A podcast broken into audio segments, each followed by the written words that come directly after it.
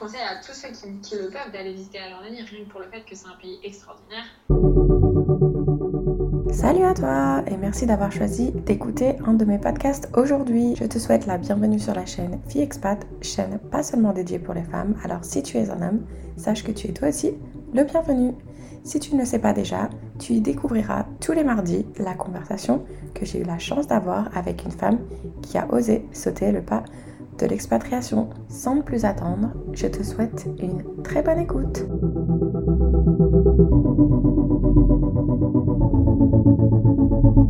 Bonjour Victoire. Bonjour Kelly. Alors, je suis super reconnaissante de te recevoir aujourd'hui comme invitée de Fille Expat, car le pays dont tu vas nous parler n'est pas un pays auquel on pense immédiatement lorsque l'on envisage de s'expatrier. Et pourtant, depuis quelques temps, je vois vraiment de très belles choses circuler à son sujet. Donc, j'ai vraiment hâte de pouvoir échanger de vive voix avec une personne qui a pu y vivre et d'en savoir plus. Je te laisse donc la parole pour que tu puisses te présenter à nos auditrices et nos auditeurs. Bien, bonjour tout le monde. Euh, je m'appelle Victoire, euh, j'ai 24 ans et je viens du nord de la France, dans une petite ville à côté de Dunkerque. Euh, et avant ça, j'ai toujours vécu en France. Et puis, j'ai eu la chance de partir pour m'expatrier deux ans en Jordanie. Alors, merci.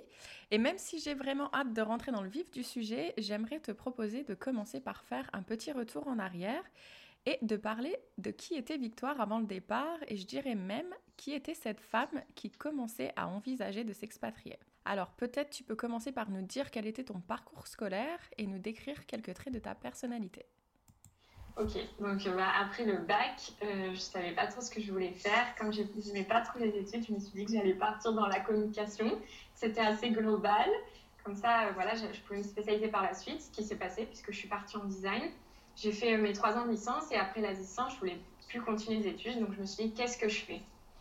Euh, Du coup, je dit, j'ai envie de voyager, euh, j'ai soif d'aventure. Donc je suis partie un an en année de césure où j'ai voyagé euh, un petit peu à travers l'Europe et notamment aussi la Jordanie. Après, au niveau de ma personnalité, j'ai toujours été quelqu'un de très, on va dire, ouverte, très enthousiaste. J'ai jamais été très timide en général. Et voilà, quoi, toujours. J'ai pas, pas beaucoup changé en fait. Je pense qu'on peut l'entendre dans ma voix. Je suis quelqu'un, j'aime la vie, je suis solaire et voilà. Super. Quand tu dis que tu es partie en année de césure, c'est ça que tu as dit? Césure? Oui. Ouais. Ça veut dire quoi? Une année sabbatique? Ouais, c'est ça. D'accord. Donc, euh, tu avais mis un peu d'argent de côté quand même? Ouais. D'accord. Est-ce que tes parents, ils étaient du genre à te faire voyager un peu? Comment tu t'es sentie confortable de partir comme ça pendant un an?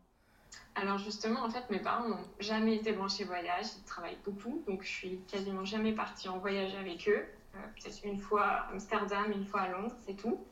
Et euh, je pense que c'est aussi ça qui a fait que c'est né, c'est-à-dire que je voyais tous mes amis partir en voyage avec leurs parents et moi jamais. Et donc je pense que j'avais envie aussi de, de, découvrir le monde en me disant mais purée, il y a plein de choses à voir, euh, j'ai envie de partir. Du coup, pendant ma dernière année, j'étais en alternance et euh, tous les mois, je mettais l'argent de côté pour pouvoir partir.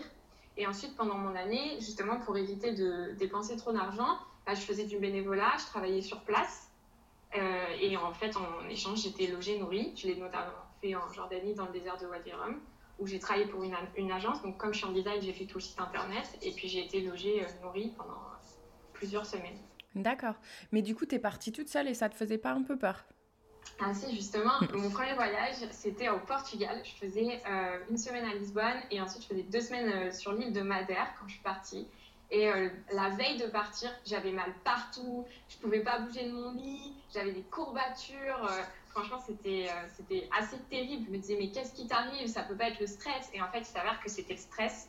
J'avais très, très, très peur de partir. J'avais jamais voyagé, j'avais jamais pris l'avion toute seule c'était vraiment euh, tout nouveau, quoi. Et en plus de ça, j'étais en couple à ce moment-là. Donc, euh, j'avais décidé de partir sans, euh, sans la personne. Lui n'était pas du tout branché voyage. Et, et au final, j'ai pas regretté parce qu'on a toujours peur au début. Et puis, une fois qu'on sort de sa zone de confort, qu'on saute dans le grand bain, on se dit Mais pourquoi j'ai eu peur? Mais c'est la peur de l'inconnu, hein. Oui, clairement. C'est la peur de l'inconnu, c'est de se dire mais est-ce que je vais y arriver toute seule? Est-ce que je vais pas m'ennuyer? Est-ce que je vais pas vouloir rentrer? Alors, non, c'est pas loin. Je veux dire, c'est ça, c'est que souvent, on multiplie euh, la peur par rapport à une fois que tu es sur place, c'est pas grand chose. Je veux dire, tu as envie de rentrer, tu rentres, c'est pas grave. Exactement. Mais du coup, est-ce que tu as des, des frères et sœurs par hasard? Non, je suis fille unique. Fille unique, oui. Donc j'ai envie de dire, c'est même encore euh, même plus courageux. Bah, je sais pas, peut-être qu'aussi c'est le fait d'avoir toujours été toute seule, parce que bon, j'ai des amis, mais j'ai toujours été toute seule chez moi, mes, mes parents travaillent beaucoup, donc cette solitude, entre guillemets, je la connais, et donc partir seule, peut-être ça a été plus facile pour moi, je pense, au, contraire, parce que bah, j'ai toujours été, j'ai toujours vécu seule, j'ai toujours été seule, à part moi et mes parents, si personne me pousse, et bon, mes amis un petit peu quand même, hein, beaucoup, mais, mais si je suis pas toute seule à me pousser, personne ne me poussera, donc... Euh, je pense que quand même, malgré tout, ça, ça a été déclencheur quand même. D'accord. Et du coup, tes parents, ils l'ont pris comment quand tu leur as dit, euh, bah écoutez, euh, moi, j'ai pas envie de continuer mes études et j'ai envie de partir? Alors, j'ai de la chance d'avoir des parents qui eux-mêmes n'ont pas fait beaucoup d'études et qui sont très ouverts, c'est-à-dire qu'ils n'ont jamais été fermés à rien, qui me font énormément confiance. Ils m'ont appris, ils m'ont appris euh, beaucoup l'autonomie et donc ils m'ont dit, bah écoute, si c'est ce que tu veux faire, c'est ton argent. sache que à la fin de ton année, tu n'auras plus d'argent. Euh, juste mets-toi ça en tête. Après, si tu veux partir, pars. Alors oui, au début, ils avaient un petit peu peur. Ils me disaient, euh, va pas dans des pays où tu sais pas trop, essaye peut-être de partir avec des gens. Mais aucun a priori. Et je pense que ça aussi, ça m'a, ça m'a aidé en fait, parce que je me suis pas sentie freinée à aucun moment. Le seul frein à cette aventure, ça pouvait être moi en fait. C'est tout. Oui. Oui, parce qu'en plus, tu as des parents qui, sont, euh, qui travaillent beaucoup, comme tu l'as dit. Donc pour eux, euh, voir leur fille qui était en mode euh, non, bah, j'ai pas envie de travailler, mais j'ai envie de partir faire un mini tour du monde, on va appeler ça comme ça, entre guillemets, mm. c'est, ça devait quand même être assez choquant pour eux, j'imagine. Bah, pas du tout. Écoute, franchement, j'ai eu beaucoup de chance là-dessus parce que, bah, non, ils se sont dit, bon, elle est jeune, elle a envie d'explorer. bah, je préfère qu'elle fasse ça plutôt qu'elle se drogue ou qu'elle se torche tous les week-ends avec de l'alcool. C'est pas faux. Voilà, et puis bon, aussi, je pense qu'ils avaient. Euh, bah, en fait, j'ai toujours eu cette soif d'international euh, dès que j'étais dans mes études, puisque j'avais déjà fait un stage à Londres. D'accord. De six mois. Donc aussi, ça, je pense que ça, ça aide. Euh, ils, étaient déjà ouverts. Et puis, ils se disaient, bon, bah, ça peut être que positif pour la langue, pour l'ouverture d'esprit, pour se trouver, parce que quand on est jeune, on ne sait pas trop ce qu'on veut faire. Je savais toujours pas ce que je voulais faire professionnellement parlant. Donc, ils se sont dit, c'est ça peut être une bonne chose. Voilà. Et puis, je pense que ça a été une très bonne chose. Parce que justement, euh, je crois que c'est en Allemagne, c'est normal qu'après un bac, on part pendant un an pour justement essayer de se découvrir un peu et voir ce qui nous passionne. Alors qu'ici en France, on n'a pas du tout cette mentalité. C'est tellement dommage parce que on a encore, enfin moi je pense qu'on est encore trop jeune pour savoir ce qu'on veut. Bien sûr, et euh, ça, je suis complètement d'accord. Il y a plein de pays en fait où c'est normal. Il y a qu'en France où euh, quand on dit je pars, je fais une année sabbatique, on te regarde en mode mais en fait t'es une feignante, t'es une t'as pas envie de travailler ou c'est mal vu ici alors que au contraire moi au début j'avais peur je me disais mais mon dieu ça va faire un trou dans mon CV est-ce que ça va pas être galère pour trouver un travail? Et en fin de compte je me suis rendu compte que pas du tout. Au contraire ça a été une force puisqu'à maintenant mon année de césure a, été enfin mon année de césure sabbatique euh, tout ce qu'on veut ça a été euh, la plus grande force de, de ma vie en fait de mon parcours. C'est ce qui m'a euh, permis ensuite d'avoir mon VIE et ce qui a permis aujourd'hui aussi d'avoir mon travail. Je pense que non, non, vraiment, il euh, faut foncer, c'est que des, du positif, mais il ne faut pas s'arrêter sur la mentalité française, parce que moi, sur plein de raisons, si j'écoutais la mentalité française, je me serais beaucoup freinée, j'aurais jamais eu euh, tout ce que j'ai aujourd'hui en fait au niveau du boulot, au niveau des expériences, etc. etc. C'est ça Non, parce que quand tu dis je suis partie une année, mais bon, tu, tu es partie et puis tu t'es amélioré dans une langue. Bon, tu étais déjà partie à Londres, mais tu t'améliores quand même dans une autre langue, même peut-être voir plusieurs. Ça te permet aussi de devenir plus autonome, d'augmenter tes capacités d'adaptation et puis aussi prendre des décisions. Bien sûr, on as appris beaucoup de toute façon. C'est ça. C'est certain, on grandit sur les compétences, sur euh, le personnel, euh, le psychologique, euh, on se découvre, c'est que positif de toute manière. Et du coup, est-ce que tu veux nous faire une petite liste des pays que tu as fait pendant cette année du coup? Oui, alors j'en ai pas fait beaucoup parce qu'en fait je suis restée quand même pas mal de temps en Jordanie. du coup, j'étais partie, mon premier voyage c'était le Portugal, je suis partie en Italie, je suis partie en Espagne, je suis partie en Jordanie, j'ai fait Israël, les, les territoires palestiniens. ensuite, je suis partie au Canada, et puis, je pense que c'est tout. Mais c'est déjà pas mal. Oui, parce que je suis restée, en fait, je suis restée longtemps euh, dans le Moyen-Orient, Jordanie, et, je suis restée aussi beaucoup à Tel Aviv, en fait. Et qu'est-ce qui t'a attiré dans ces pays? Parce qu'en général, ce qu'on voit à la télé, moi, ça me donne pas forcément envie d'y aller. Toi, c'est quoi qui t'a donné envie d'y aller? Bah, C'est marrant parce que justement, la chose la plus dure à, cette étape, quand je devais partir, c'était choisir les pays. Je me disais, mais où est-ce que je vais aller? Il y a trop de choix, ça me donne envie, en même temps j'ai peur. Et je sais pas pourquoi c'est bête, mais j'avais vu des images de la Jordanie. Et quand vu la Jordanie, mais je me suis dit, c'est là où je veux aller en fait. C'est depuis le début, tu sais, comme si c'était le destin. Euh, c'était le seul pays où j'étais sûre de vouloir aller, la Jordanie. Sauf que bah, j'avais un peu peur de partir toute seule dans ce pays parce que bah, je voyais un peu sur Internet, ça me freinait les commentaires, les avis, surtout il y a trois ans en arrière. C'était un peu moins connu. Et euh, du coup, je me suis dit, bah, c'est pas grave, je vais essayer de partir avec quelqu'un. Sauf qu'autour de moi, personne ne voulait partir. Donc, j'ai cherché sur Internet des compagnons de voyage et j'ai trouvé. Et c'est comme ça que je suis partie en Jordanie. Ah, super. Donc, du coup, quand tu arrivée en Jordanie, tu n'étais pas toute seule Non, je n'étais pas toute seule. Je suis partie avec euh, quatre inconnus que j'avais rencontrés sur Facebook. Parfait, ça. Ouais, donc voilà. Ensuite, le Portugal, j'avais choisi le premier pays au Portugal parce que c'était un pays qui me donnait envie. Euh, c'était pas très loin de la France, donc je prenais aussi peu de risques. Et voilà. Et puis après, les autres voyages, c'était un peu euh, avec une envie. Moi, en fait, je suis très instinctive, c'est-à-dire qu'à un moment donné, je vais avoir envie d'aller là, bah, j'y vais, je ne réfléchis pas et j'y vais. Le Canada, c'est parce que j'avais euh, j'avais des amis sur place. Et euh, voilà, dans l'ensemble. Super. Et du coup, en Jordanie, tu es resté combien de temps? Alors, en fait, j'ai fait plusieurs allers-retours. Je suis restée euh, un mois et demi sur place où j'ai travaillé. Ensuite, je suis partie Israël, donc à Tel Aviv. J'étais basée à Tel Aviv, puis j'ai visité tout le pays, en fait, du nord au sud jusqu'à Elat. Et à Elat, dans le sud du pays, j'ai repassé la frontière en Jordanie. Et là, je suis restée euh, un mois environ. D'accord. Et est-ce que tu te souviens s'il y a des choses qui t'ont euh, vraiment choqué? J'imagine que oui. je pose cette question, mais je pense que ça risque d'être euh, assez nombreux les, les, choses qui ont dû un peu te marquer en arrivant là-haut. Alors oui, déjà en Jordanie, quand on arrive, on peut penser que c'est un grand bazar. Euh, voilà, les souks, les gens partout dans la rue. Euh, on a vraiment l'impression que c'est pas organisé, alors qu'avec le recul, je peux dire qu'en fait, c'est un bazar organisé. voilà, après moi, ce qui m'avait impressionné au début, c'était l'appel à la prière qui était très fort. La première nuit, je me souviens que ça m'avait réveillé en sursaut. Je me suis dit, mais c'est quoi ça? Les gens qui priaient dans la rue.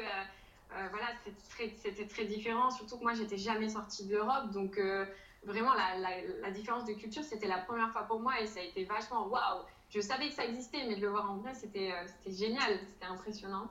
Après aussi la gentillesse des gens, tout de suite qui m'a frappé. Les gens étaient gentils, accueillants. Euh, enfin, vraiment, euh, c'était ça qui m'a surtout marqué dès le début en fait. D'accord, c'est pas mal quand même. Parce que du coup, ouais, c'est à 4 h du matin l'appel ou ça, ça varie en fonction de. Euh, bah, je suis pas très calée en religion. j'avoue. Mais euh, non, en fait, c'est cinq fois par jour.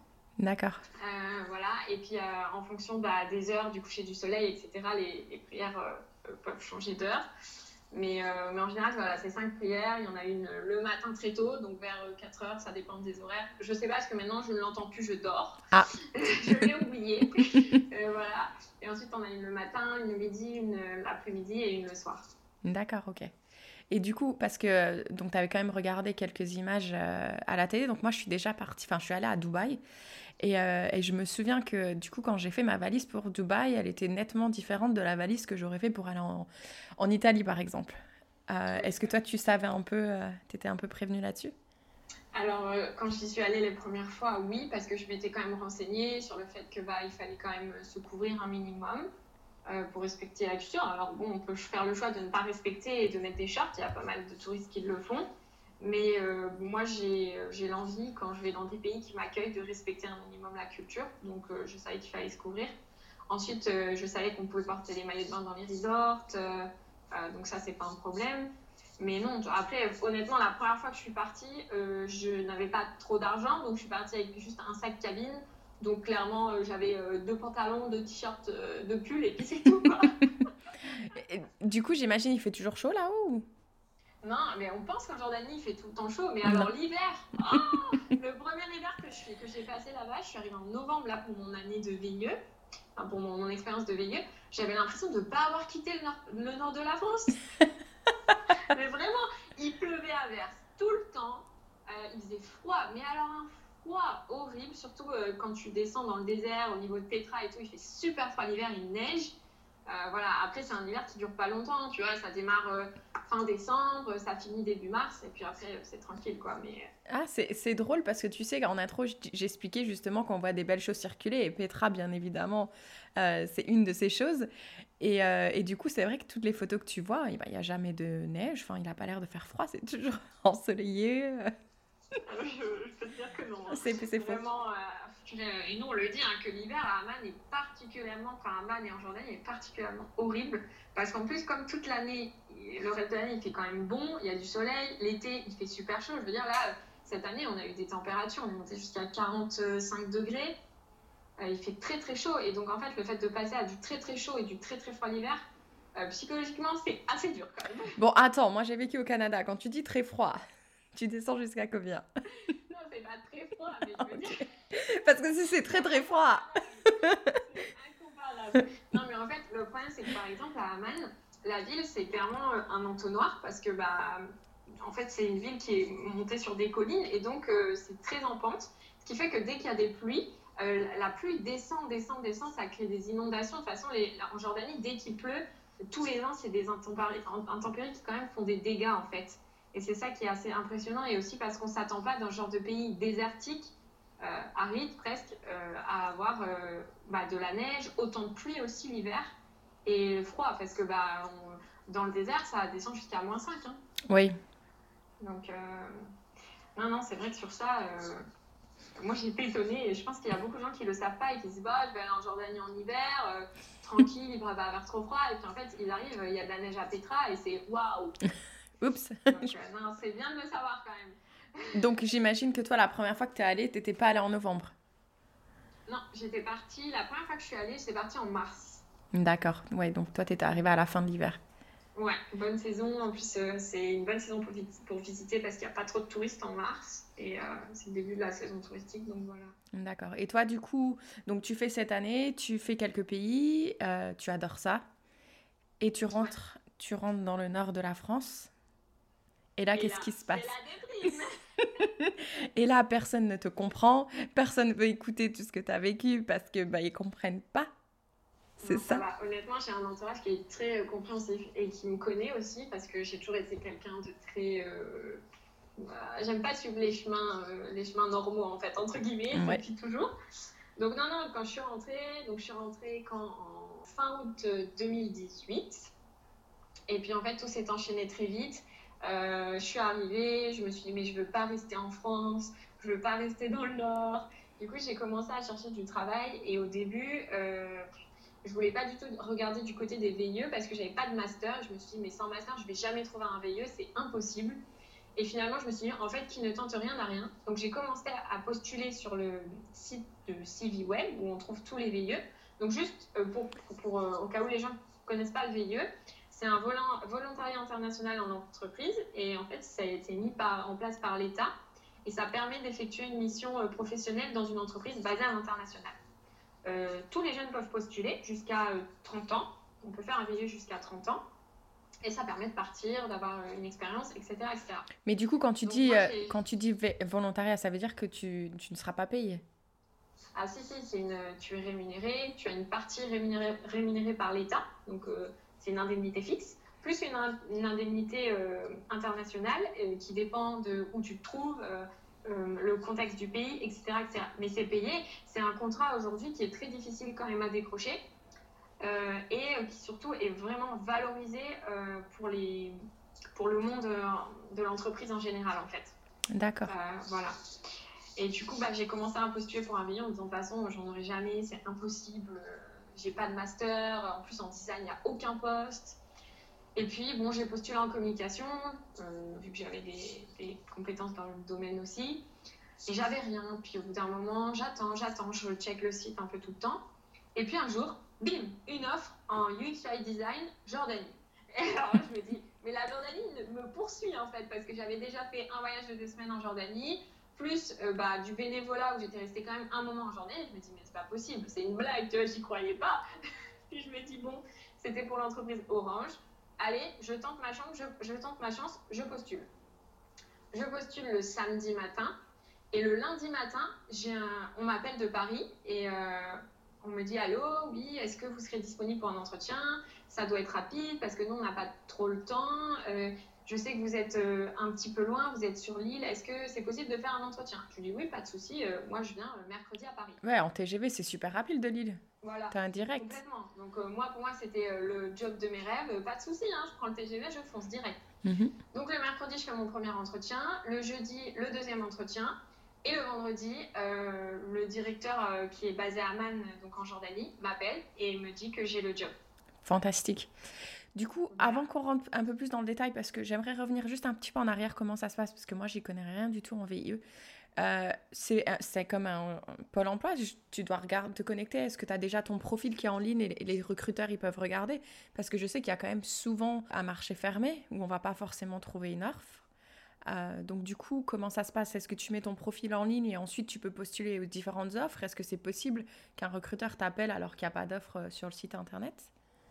Alors en fait, ça peut fonctionner de plusieurs façons. Soit tu te dis, moi je vais chercher un VIE, euh, je vais avoir l'opportunité de trouver plein de VIE différents.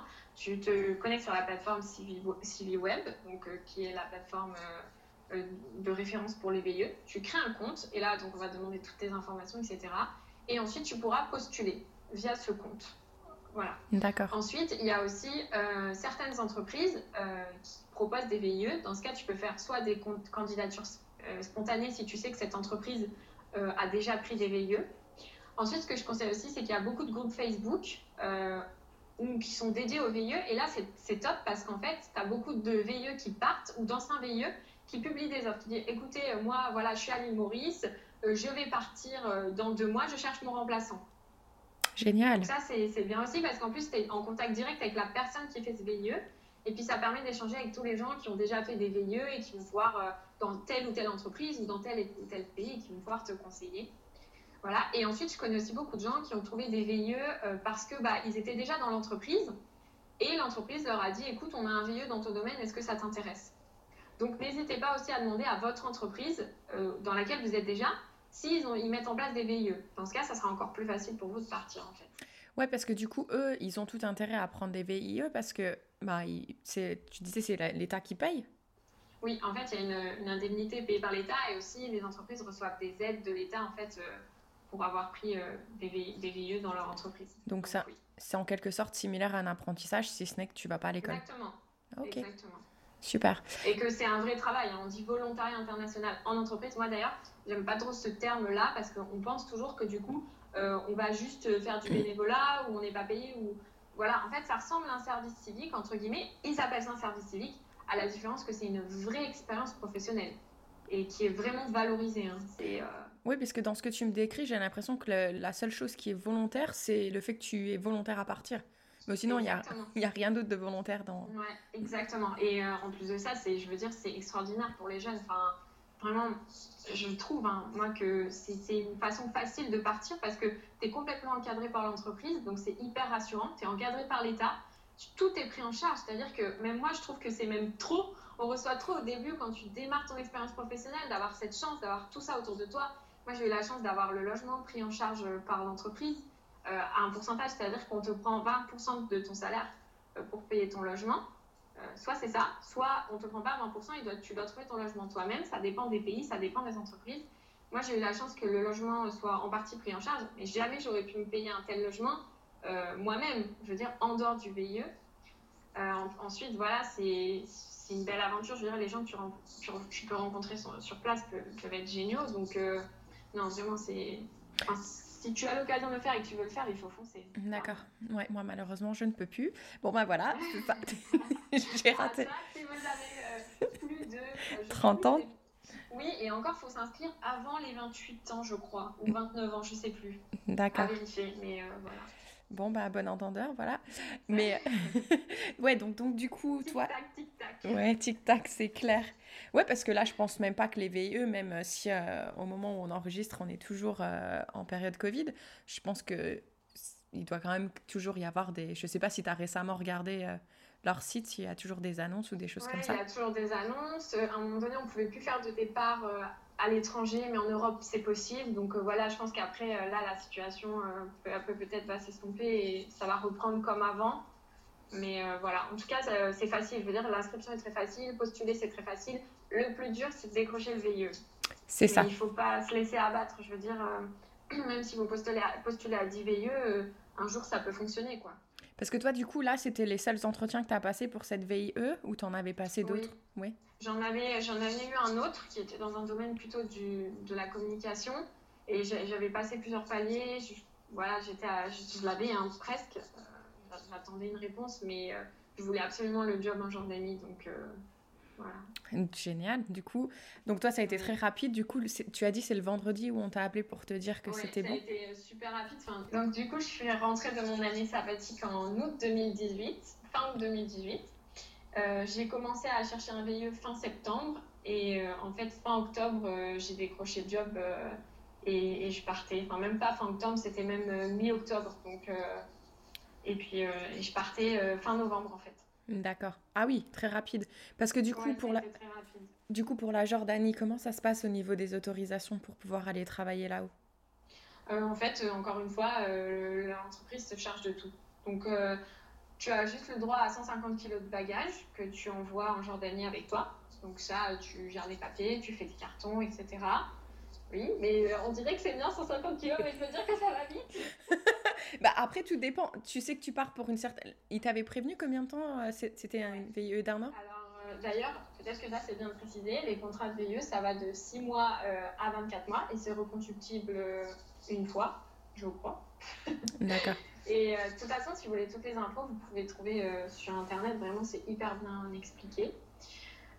et donc, moi, j'avais décroché un contrat directement de 24 mois. Donc la, la, totalité, en fait, tu peux pas faire plus de 24 mois. Punaise, ils te font confiance quand même. Oui, bah parce qu'en fait, en design aussi, c'est différent parce que, tu sais, il faut prendre la main.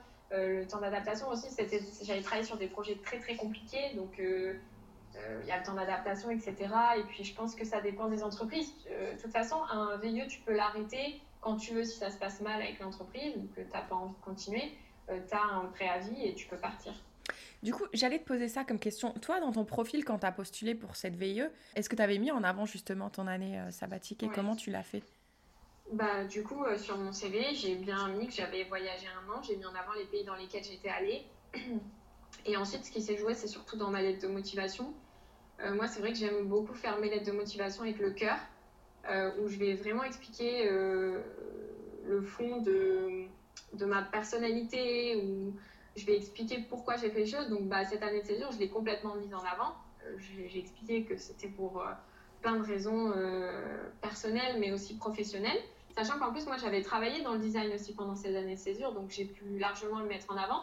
Et ça, c'est bien aussi. Si par exemple, vous voulez partir en année de césure, bah, n'hésitez pas à faire plein de bénévolat dans votre domaine, parce qu'en fait, après, c'est hyper bien pour les mettre en avant sur le, sur le, CV. Quoi. Et moi, c'est ce qui a marché. C'est que tout de suite, le recruteur, il a vu mon parcours et il a dit mais purée. D'ailleurs, mon manager ensuite m'a expliqué que s'il avait reçu mon CV, parce que le recruteur a dit écoute, j'ai un CV là, il n'y a pas le master, par contre, c'est euh, un profil atypique, je pense que ça pourrait te plaire. Et c'est comme ça que mon CV a plu, parce que c'était différent, c'était un parcours qui était différent. Mais et ensuite. Pardon, j'allais dire, parce que ça fait la deuxième fois que tu mentionnes le master, est-ce que c'est vraiment un critère important pour eux d'avoir un master? Alors, euh, on dit que tu peux trouver un VIE avec une licence, mais en réalité, les chiffres parlent. Je sais pas les chiffres exacts, mais en réalité, euh, la plupart des gens trouvent le VIE avec un master. C'est très compliqué quand même d'avoir un VIE sans le master. Mais après, la preuve qu'il faut pas euh, s'arrêter là-dessus, parce que moi, si je m'étais arrêtée là-dessus, j'aurais jamais postulé et j'aurais jamais eu le VIE. D'accord. donc, je pense que après, ça dépend des domaines. Tu vois, tu as des domaines comme le commerce.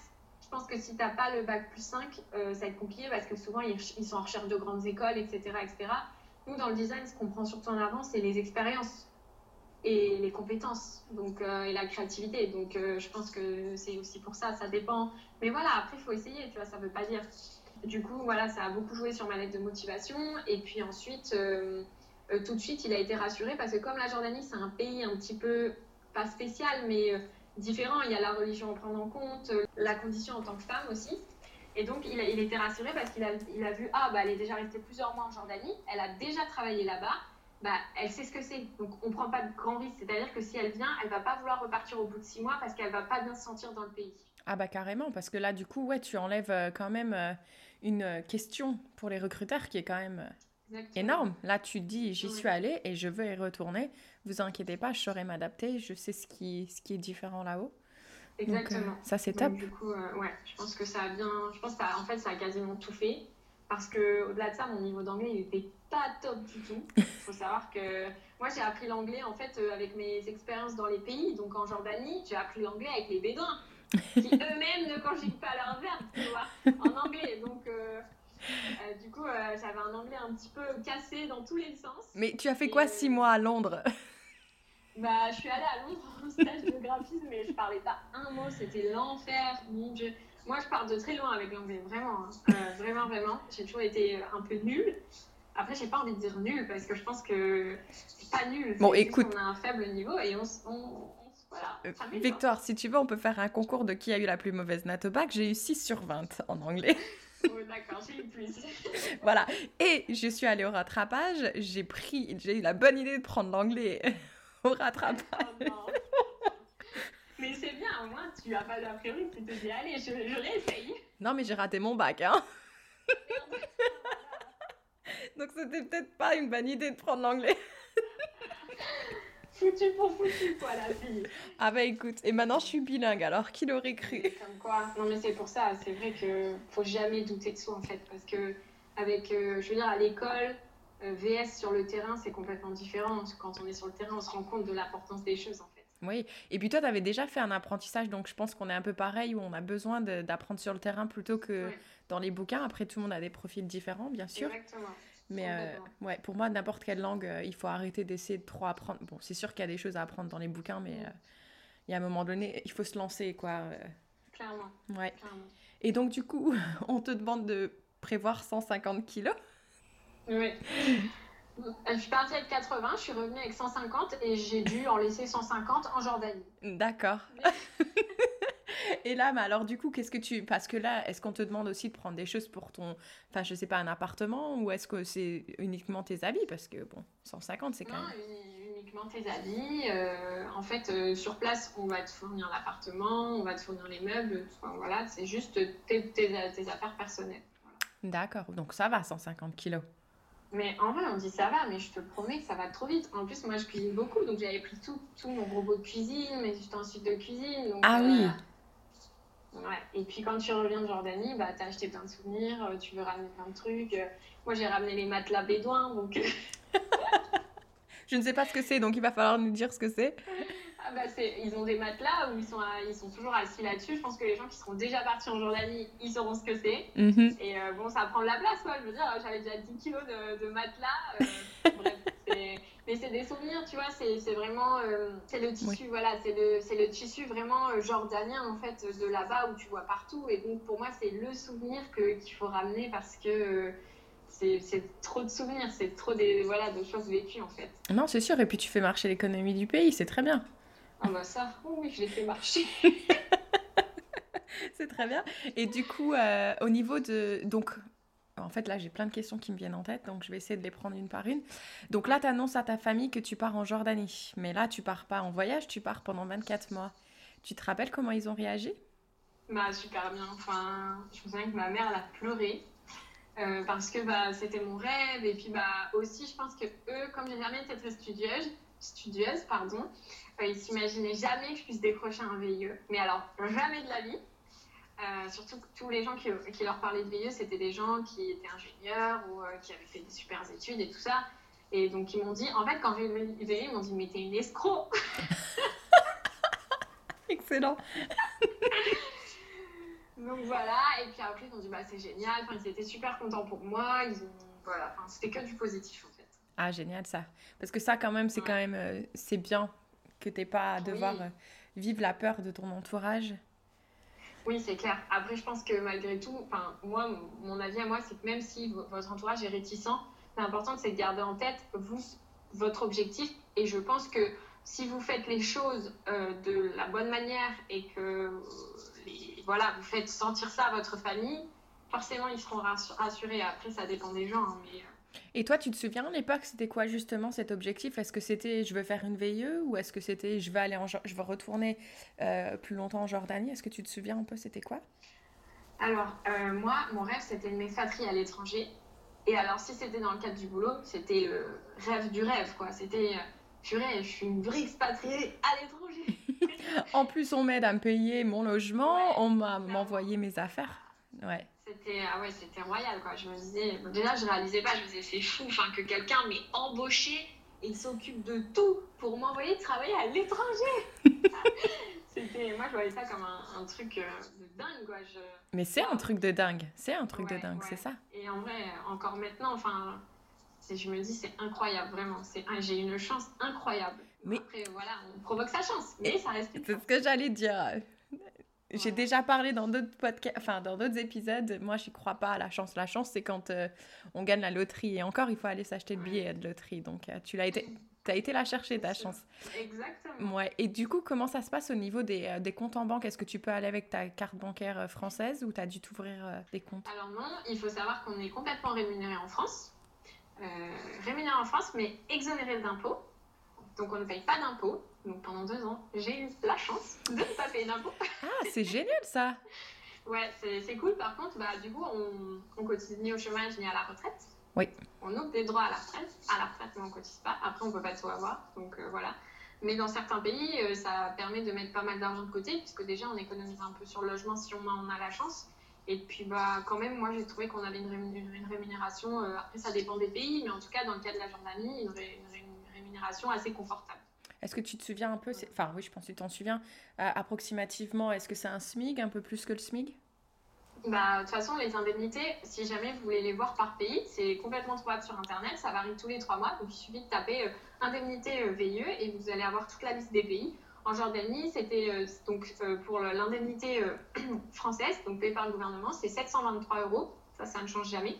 Et l'indemnité internationale peut varier, mais en tout, euh, c'était aux alentours de 1750 euros environ par mois.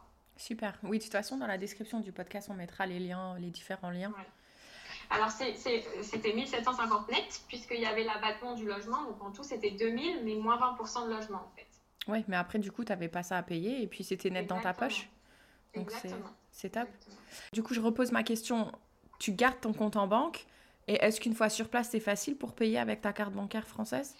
Bah Après ça, c'est euh, à vous de décider. Euh, soit vous décidez de prendre une banque en ligne. Euh, donc je sais qu'il y avait pas mal de gens qui avaient une 26 Boursorama Banque, par exemple. Moi, par contre, j'avais j'ai une bonne banque française, j'étais à la CIC, et à savoir que eux, ils ont un programme stage à l'étranger, VIE, service civique, etc. Donc j'ai pu profiter d'une carte sans frais à l'étranger grâce à ça, en fait, pour pas, pour pas très cher. Euh, et, donc, euh, quand on retire, on n'a pas de frais. Euh, bon, par contre, on a toujours le, taux de conversion. Et en Jordanie, malheureusement, on est perdant puisque le dinar jordanien est plus élevé que l'euro. Mais en tout cas, il y a plein de possibilités. Et ça, c'est à vous de voir aussi ce qui vous convient le mieux. Super. Et toi, tu t'es au niveau du téléphone portable, est-ce que tu as pris ton téléphone portable ou tu t'es tu t'es ouvert une carte, une SIM sur Alors, Moi, j'avais la chance de travailler pour Orange, donc évidemment, j'ai gardé mon téléphone, mais Orange m'a fourni et euh, en Internet. Donc, euh, Merci Orange. Et voilà. tu as trouvé la très bonne vie, euh, dites donc. oui, c'est vrai qu'on était quand même chanceux de travailler pour Orange. C'est une très très belle entreprise pour s'expatrier, que ce soit pour les avantages, mais aussi même l'ambiance sur place, le, le boulot. Enfin, non, vraiment, vraiment, c'est une chouette entreprise. Si vous avez l'occasion de postuler chez eux, foncez. D'accord. Et du coup, euh, est-ce que tu te souviens de, ben, de, la veille de départ? Parce que là, tu disais que la première fois, au moment où tu partais, tu avais mal partout, tu t'avais peur. Euh, comment tu te sentais cette fois-là? Bah, Ça allait mieux parce que j'avais déjà euh, l'expérience du voyage. Après, j'avais quand même peur, c'était au niveau du travail. Je me demandais, est-ce que j'allais être à la hauteur? Est-ce que ça allait bien se passer? Est-ce que j'allais pas être perdue? En plus, l'anglais, bah, j'étais encore une fois pas au top top. J'ai failli pas l'avoir ce à cause de mon niveau d'anglais. Et puis ils m'ont quand même sélectionné en disant que les compétences, on peut les améliorer. Par contre, la personnalité, on ne la change pas. Et c'est aussi ce qu'il faut mettre en avant dans le milieu, c'est sa personnalité. C'est très important. Donc voilà, moi, c'était plus ça qui me faisait peur. C'était les compétences professionnelles. C'était de me dire, purée, en fait, quand j'arrivais, j'allais tout de suite en coloc. Donc j'ai dire, purée, je vais arriver avec des gens que je connais pas. Je vais être logée avec des gens que je ne connais pas. Est-ce que ça va bien se passer? Euh, euh, Voilà, c'était plus des questions. C'était pas de la peur, mais plutôt plein d'interrogations de se dire qu'est-ce que ça va être. Et après, beaucoup d'excitation en fait, très envie de partir, très excitée. Euh, je me souviens que j'ai dormi à l'hôtel la veille. J'étais à l'hôtel et on m'avait payé l'hôtel, tu vois. On m'avait payé mais un hôtel non. à côté de l'aéroport, magnifique. Et moi, je me disais, mais purée, on paye un hôtel pour moi, pour que j'aille travailler. Je me disais, c'est de la folie. Mais c'est de la folie. Ouais, ouais, non, c'était incroyable. Le départ, je me, tu sais, j'avais l'impression d'être une star. je rentrais dans son hôtel. Est-ce qu'il y avait un peignoir très important dans la chambre d'hôtel? oui, Mais d'ailleurs, tu sais que ça, vraiment, les peignoirs dans les chambres d'hôtel, mais merci, c'est le truc le plus important. Mais grave Et t'étais toute seule? T'étais toute seule ou tes parents ils sont venus squatter ta chambre? Non, non, je, je, suis partie toute seule parce qu'en fait, euh, avec le VIE, tu as toujours une réunion euh, Business France, donc c'est eux qui, qui, qui, organisent les VIE. Et donc, c'est une journée euh, où tu vas et on va t'expliquer un peu toutes les formalités du VIE, la sécurité, les indemnités, etc. Et donc, tu vas une journée à, à Paris Centre et tu rencontres plein d'autres VIE qui eux aussi partent. Donc, souvent dans les deux jours, en fait, hein, tu fais ta journée juste avant de partir. Et donc, tu as des gens qui partaient, euh, je me souviens, avec quelqu'un de moi, derrière moi qui partait en Arabie Saoudite, il y a des gens qui partaient euh, après au Mexique, euh, enfin partout, et c'était incroyable. C'est plus, on est tous, on va tous pour la même chose, mais vraiment dans des cultures complètement différentes. Et euh, je me souviens que tout le monde avait des super badges par pays et tout. Puis moi, on regarde, ah, Jordanie, ah, ils m'ont donné un petit bout de papier en mode avec du scotch, tiens, euh, Jordanie, il n'y a personne qui va là-bas.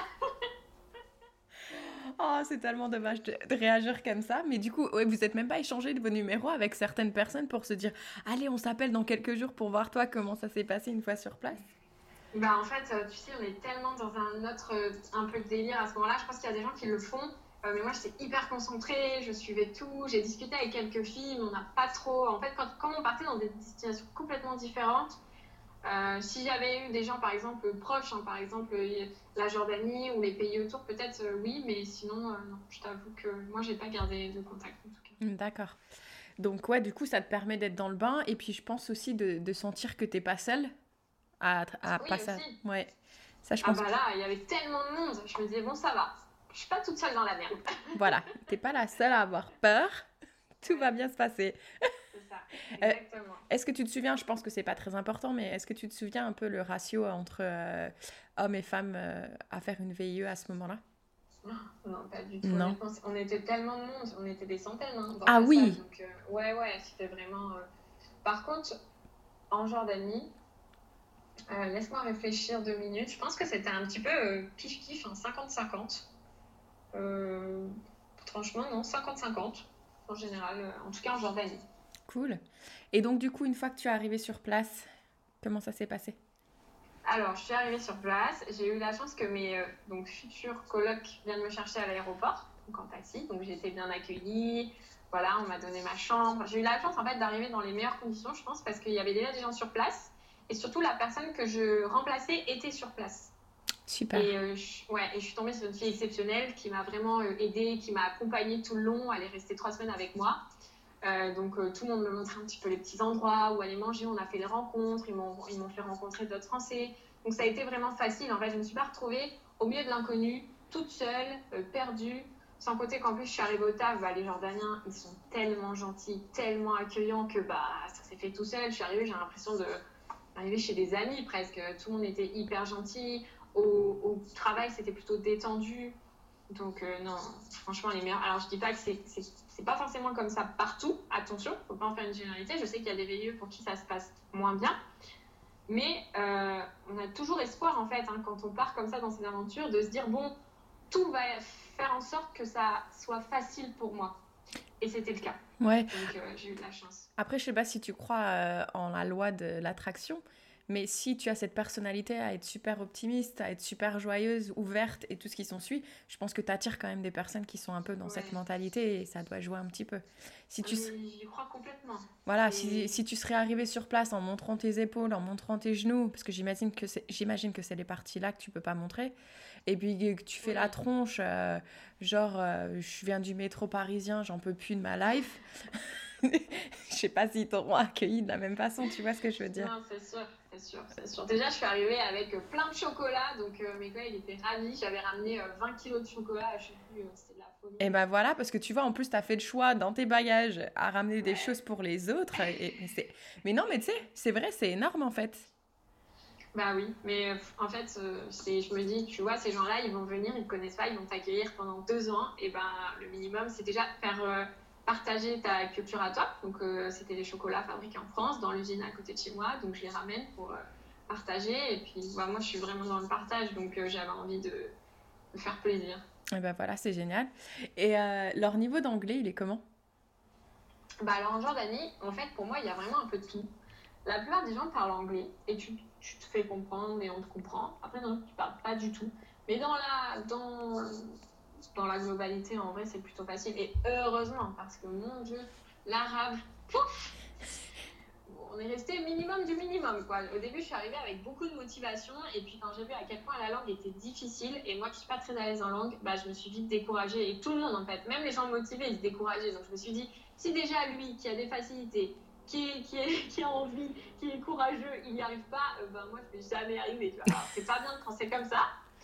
Mais euh, bon, déjà que j'avais l'anglais à, améliorer, je me suis dit, bon, allez, je vais déjà me concentrer sur l'anglais. Parce que quand je suis arrivée, tout le monde se moquait un peu de mon accent, tu vois, les Français. Genre, euh, gentiment, c'était pas méchant et on en rigole toujours.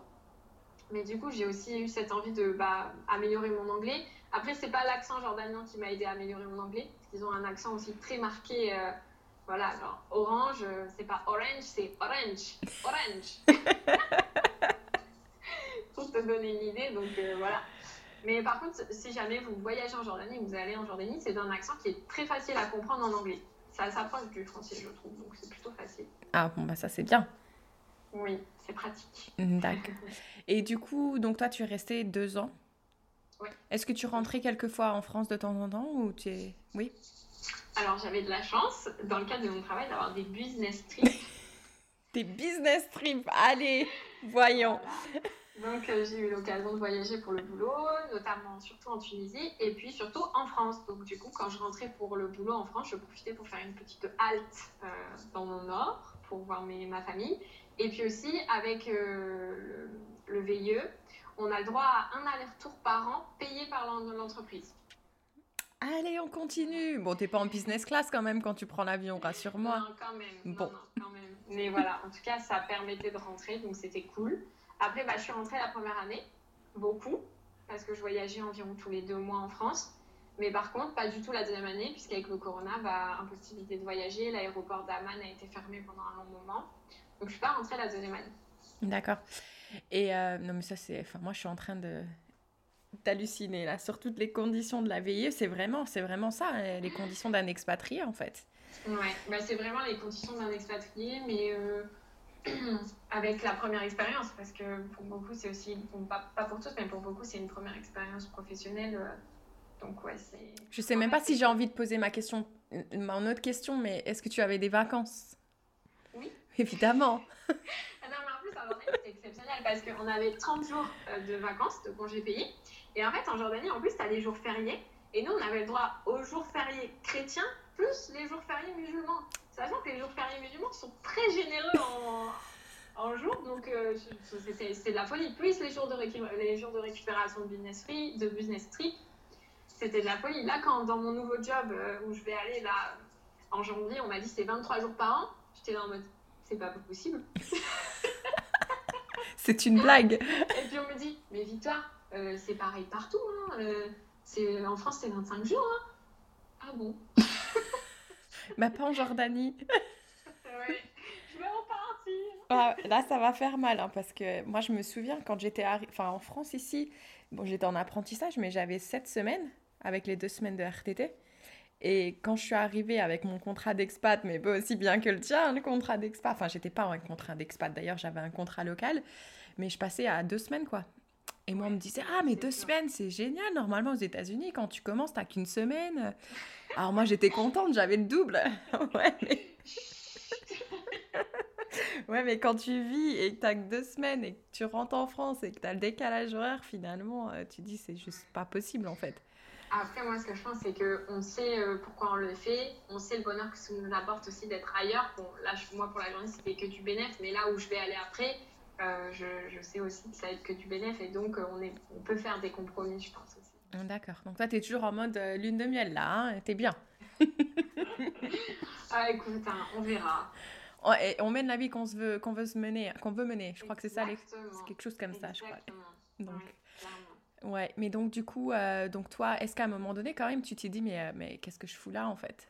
Euh, Surtout dans l'avion, où je me suis dit, tu te rends compte, tu es dans l'avion pour aller vivre en Jordanie. Pour aller vivre en Jordanie. Victoire Qu'est-ce que tu fais? Mais ça a duré, allez, 5 minutes, et puis après, c'était parti. Et moi, comme je vis beaucoup dans l'instant présent, euh, et que je fonce, et ben une fois sur place, c'était que du bonheur en fait. Jamais je me suis dit, mais pourquoi j'ai fait ça? Non, jamais. Non, même quand tu voulais boire une petite coupe de champagne, mais est-ce que tu pouvais? Non. Non, jamais. En fait, les points négatifs trouver en journalisme n'ont jamais été des points négatifs pour moi parce qu'il y avait tellement de points positifs à côté qu'en réalité, les points négatifs, c'est plus grand chose en fait. D'accord. Est-ce que tu peux nous citer peut-être quelques points positifs et quelques points négatifs? Voilà, je commence par quoi? Positif. Soyons positifs. les points positifs, forcément, c'est le VIE, avec euh, tout ce que ça englobe. Euh, le pays qui est hyper accueillant, euh, le temps, parce qu'on a vraiment toutes les saisons, il fait chaud, il fait froid, c'est cool. Tout le pays, en fait, moi, tout le pays est positif, hein, quasiment, j'aime tout, les gens, la vie, la cuisine, la cuisine, ouais, surtout. Bah, parle-nous un peu de la cuisine, parce que j'ai aucune idée de ce qu'ils mangent, en fait. Euh, bah, c'est libanais en fait. Hein, c'est vraiment ouais, libanais. Le, plat, le, plat, le plus connu qui est un peu maison, c'est le mansaf. Ensuite, on a euh, le maglobé. Euh, voilà, il y a plein de plats, mais tout est bon en fait. C'est excellent. Et c'est quoi Du riz, de la viande, du patate C'est quoi? Ouais. Ouais. Alors, c'est beaucoup riz, beaucoup riz, beaucoup poulet en fait. Hein, c'est quasiment la base de leur alimentation. Et après, c'est surtout les médés. Tu sais, c'est les petits plats qu'on a où tu as différentes choses. Par exemple, tu auras du houmous, des falafels. Euh, tu auras euh, un peu de galaillé, c'est une espèce de. C'est un peu comme une ratatouille, mais qu'avec de la tomate. Euh, voilà, en fait. Et c'est plein de petits plats qu'on t'apporte à table. Et en fait, chacun picore dans les plats. Et ça, c'est super sympa, c'est convivial. Et c'est un, des trucs qu'on mange le plus en Jordanie. D'accord. Voilà. Donc pour les points positifs, je pense que en vrai, pour moi, tout est positif. Et les matelas, t'as oublié les matelas, les matelas que tu aimes tellement. les matelas, qu'on peut acheter en Jordanie, en fait, hein, aussi, parce que c'est chouette, ils ont plein de trucs euh, super sympas, des tapis, euh, de la déco, enfin. Et les habits Oui, bah, en fait, non, parce que c'est très cher hein, d'acheter euh, des vêtements en Jordanie. Si tu veux acheter du Zara, du Mango, etc., ça existe à Amman, mais c'est très taxé. Donc, moi, en fait, j'allais dans des marchés, notamment un marché qu'on appelle le Friday Market. Euh, et il y a des rues aussi où c'est que des vêtements de seconde main. Et tu trouves des pépites hein, des fois et ça coûte un jod, deux jods. Euh, moi, mon Dieu, c'est pour ça que je suis revenue avec 150 kilos. J'ai racheté que ça, que, du seconde main. Et euh, voilà, après, quand on est expat, c'est hyper intéressant. toutes les nanas, et d'ailleurs, si elles m'écoutent, toutes mes copines en riront parce que moi, c'était toutes les semaines ma sortie, je revenais avec 20 kilos de vêtements. Le Vinted de Jordanie. Exactement. Ah non, mais c'est ça. Moi, avant, j'étais une fana de Vinted avant de partir. Et j'ai complètement remplacé Vinted euh, par le Friday Market. Le Friday Market. Oui, d'ailleurs, j'allais te. Tu me fais penser en disant le Friday Market. Quand j'étais allée. Euh, moi, j'étais allée en vacances à Dubaï. Et j'avais pas compris que le. En fait, le dimanche, c'est le vendredi là-haut Est-ce que c'est pareil en, genre Ouais, bah, au début, mon Dieu, qu'est-ce que j'ai été euh, complètement. J'avais du mal avec ça au début. Mhm. C'est vraiment le week-end, c'est le vendredi et le samedi chez eux, puisque le vendredi c'est le jour de la prière et le jour de la mosquée en fait, le jour des musulmans en général. Mhm. Donc ils, vont, ils, vont, prier à la mosquée et puis euh, ils, se rejoignent en famille, ils mangent ensemble, etc. Et donc bah, le samedi, c'est le deuxième jour du week-end. Et c'est qu'un genre de sam... Bah, le samedi reste samedi. Mais ouais, ça doit faire bizarre de passer. Euh, c'est comme si tu faisais dimanche, samedi. Ouais, bah moi au début, ça a été très bizarre. Ouais. Je disais toujours Ah, trop bien, bah, ce week-end, dimanche, on ira. Ah non, samedi, pardon. voilà. Ouais. Et puis ensuite, bah, pour revenir au point négatif, du coup, euh, je dirais que bon, c'est des points négatifs, mais au final, c'est pas grand chose en réalité. Sur la longue, ça peut être pesant, mais au début, c'est pas grand chose. Alors, c'est déjà, on, peut, on pourrait s'habiller comme on voudrait, mais dans ce cas, on respecte pas et on se fait beaucoup aborder et ça peut être embêtant. C'est euh, les habits courts. Donc, tout ce qui est euh, jupe courte, robe courte, les débardeurs aussi beaucoup. voilà, donc ça. Donc, c'est-à-dire qu'il faut faire attention à comment s'habille. Euh, ensuite, c'est euh, la consommation d'alcool. Donc, il n'y en a pas partout. Ça coûte très cher. C'est-à-dire si tu veux boire du vin, ça va te coûter au minimum 15, euh, 15 euros la bouteille et le vin va pas être terrible. Euh, il y a des bars partout, hein. à Amman, il y a des bars partout, tu peux consommer, mais le verre va te coûter au minimum 12-15 euros, c'est quand même Ah assez oui. cher. Après, on a des petites adresses, nous, on, trouve moins cher, mais euh, Est-ce que général, voilà, est-ce que tu avais le droit d'en ramener quand tu revenais de France, par exemple? Ouais, par contre, tu pouvais en ramener, mais t'étais limité, tu vois. C'était pas, tu peux pas en prendre autant que tu veux. Bon, bah moi, mes 150 kilos, ils seraient déjà partis dans la bière et le vin. Ouais, c'est sûr, c'est sûr. Mais de toute façon, t'es limité, donc c'est une bouteille d'alcool fort, alors. Ah, ok. Ouais, c'est pas beaucoup. Donc voilà. Et ensuite, je dirais la dernière, euh, le dernier point négatif qui pour moi a été le plus gros point négatif, c'est le comportement, comportement des hommes envers les femmes. Donc euh, surtout quand tu es européenne. Euh, C'est-à-dire que moi, en fait, au début, quand je suis arrivée, je l'ai un peu mal vécu parce que c'était vraiment un changement. Et puis au fur et à mesure du temps, en fait, je m'en suis euh, complètement euh, foutue et euh, je, juste, je les voyais même plus en fait. Mais euh, c'est, on te regarde beaucoup, on va on va te dire des choses en arabe que tu comprends pas forcément, mais tu te doutes pas très. voilà. Beaucoup de, de. Voilà, beaucoup de regards. C'est surtout des regards très pesants où tu sens ta boîte emmitouflée dans ta doudoune, ton écharpe, on te voit à peine. C'était européenne, donc tout de suite les hommes, c'est waouh, c'est une européenne. Comme eux, tu sais, les femmes sont beaucoup couvertes, euh, etc. Je pense qu'ils se basent sur ce qu'ils voient sur les réseaux sociaux, sur peut-être des sites. euh, voilà. euh, des sites pornographiques, on va pas se mentir, Ouais. où ce sont souvent les occidentales en fait qui, qui se retrouvent sur ces sites-là. Et du coup, ils s'imaginent que bah, toutes les occidentales sont comme ça, alors que c'est pas du tout le cas. Mhm. Mais c'est un peu la femme européenne, voilà, la femme européenne. Quoi. Ouais. Alors après, attention, ils regardent, mais ils touchent pas. Honnêtement, euh, Oui, tu t'es jamais fait agresser dans la rue ou on n'a jamais tenté de. on m'a touché une fois, mais c'était des, des ados de 12-13 ans, tu vois, qui m'ont touché un peu la fesse. Mais euh, sinon, honnêtement, on ne m'a jamais touché. Euh, il y a très peu d'agressions euh, sexuelles, de crimes, de tout ce que tu veux en Jordanie, très peu. D'accord. Euh, et surtout, en général, c'est on regarde parce que bah, on regarde l'européenne, on est curieux, ou mais c'est jamais non plus, euh, il- voilà, c'est pas non plus. euh. Et puis ensuite aussi, as, malgré tout, il faut mettre en avant qu'il y a quand même beaucoup de bienveillance. Tu vois, t'en as qui vont te regarder comme ça, mais en général, les hommes dans la rue, ils vont toujours tout faire pour t'aider. Alors ils t'aident et puis ils te regardent un petit peu à la fois, mais ils t'aident pas pour dire de te regarder, ils t'aident vraiment pour t'aider. Tu vois, c'est vraiment de la bienveillance en fait. Mhm. Donc ça, faut surtout le mettre en avant. Et puis euh, ensuite, euh, bon, bah c'est tout. On te regarde un peu. Moi, au début, je disais rien. Et puis à force, je les ai regardés en mode chou. Qu'est-ce que tu veux? Quoi? Qu'est-ce qu'il y a? Tu veux ma Ça photo? peu- Voilà, ça les fait un peu rire. Et puis voilà, et puis c'est tout. Mais après, c'est en fait, ça peut être très très pesant pour certaines filles. Mais euh, moi, en fait, je suis vite passée au-dessus. Et je me suis dit, de toute façon, je m'en fiche. euh, Voilà. Après, euh, voilà quoi. Je c'est- T'étais en train d'égayer-. Ouais, et puis tu t'es certainement en train d'égayer leur journée en quelque sorte. Bon, bah voilà. Oui, on ils peut sont- dire ça. Ah bah par contre, tu sors dans la rue, t'as l'impression d'être une star, hein, parce que tu vas faire ton shopping, tout le monde te regarde, t'es jamais incognito. Mais en vrai, c'est- quand même, attention, je dis ça surtout quand je suis arrivée, c'est quand même beaucoup en train de changer parce qu'il y a beaucoup plus de tour- beaucoup plus, ah, je vais y arriver, il y a de plus en plus de touristes, euh, il y a de plus en plus d'expatriés, de femmes qui sortent, il y a aussi un quartier euh, à Amman qui est très ouvert sur les, enfin, qui est plus européen en fait, hein, beaucoup d'Européens y vont, etc. Et même la mentalité jordanienne, les jeunes sont en train de changer, ça s'ouvre. Donc voilà, je pense que faut voir aussi le côté euh, positif de la chose, c'est que ça change. Après, ce qui est embêtant, c'est que tu le sens dans le comportement des hommes, et de toute façon, ça fait partie de la culture, c'est comme ça, c'est que les hommes, malgré tout, là-bas, sont supérieurs aux femmes. Tu vois, c'est. Euh, on va pas se mentir, c'est. Il y a plus d'hommes, tu vas dans la rue.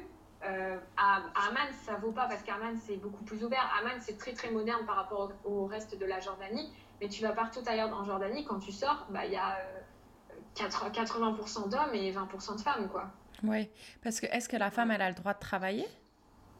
Oui, oui, Oui. oui, aussi en Jordanie. Pour les femmes, la Jordanie, c'est un un des pays les plus ouverts pour les femmes, je pense.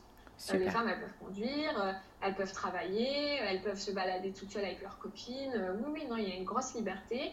Après, alors, surtout à Amman, comme je te dis, dans le reste de la Jordanie, moi, après, je, je, je n'y vis pas. Je, moi, j'ai vécu à Amman, donc euh, je vois, mais je, je, ne vis, je ne vis pas là-bas, Mhm. ailleurs que Amman. Mais euh, non, non, les femmes sortent, les femmes vont à la plage, elles vont à la plage en famille, elles vont à la plage avec leurs copines, elles font, elles font du shopping. Non, non, c'est très ouvert. Après, ça reste que dans les mentalités, bah, c'est l'homme qui, qui, qui, décide beaucoup. Enfin, tu vois ce que je veux dire C'est. Oui, c'est lui le chef. Voilà, mais c'est en évolution. Franchement, c'est en évolution et, euh, et j'ai grand espoir. Mais euh, de toute façon, c'est comme ça dans plein de, plein de pays du monde entier. Euh, je veux dire, que ce soit. alors, c'est pire qu'en Europe, oui, mais déjà en Europe, on a des progrès à faire. Donc, dans ce genre de pays, oui, il y a encore beaucoup de progrès à faire et c'est comme ça dans la globalité du monde.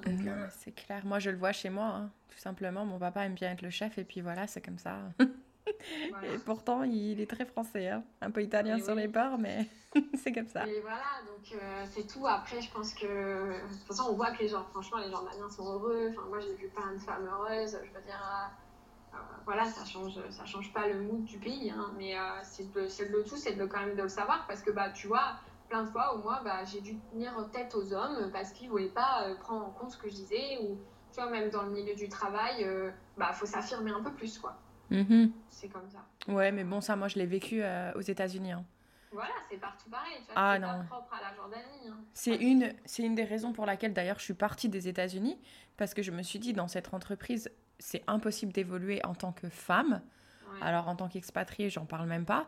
Et quand je voyais des femmes américaines qui avaient des, des, des talents, mais incroyables, et qu'en fait, elles évoluaient pas, juste parce qu'elles étaient une femme, et pourtant, on parle des États-Unis, quoi. Donc, bon.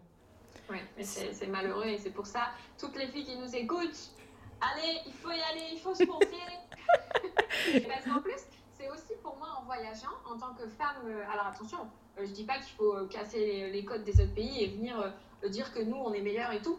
Pas du tout. Ce que je veux dire, c'est que nous, en voyageant, aussi, on ouvre les gens qui ne peuvent pas voyager, par exemple, en allant en Jordanie, eh ben, t'ouvres aussi tout un palier de possibilités pour les gens qui sont sur place en Jordanie. Ils vont voir que bah, les femmes ailleurs, elles sont comme ça, que euh, même si par exemple je me couvre pas la tête, j'ai pas de voile, je suis pas forcément de quelqu'un de plus de moins bien ou de plus mauvais, c'est juste que j'ai une, une, religion qui est différente et euh, ça permet eux, eux aussi de s'ouvrir en fait et de mhm. les faire avancer. Je dis pas que nous on arrive, il y a personne qui est plus dans le vrai ou le faux de quelqu'un d'autre que quelqu'un d'autre, tu vois ce que je veux dire?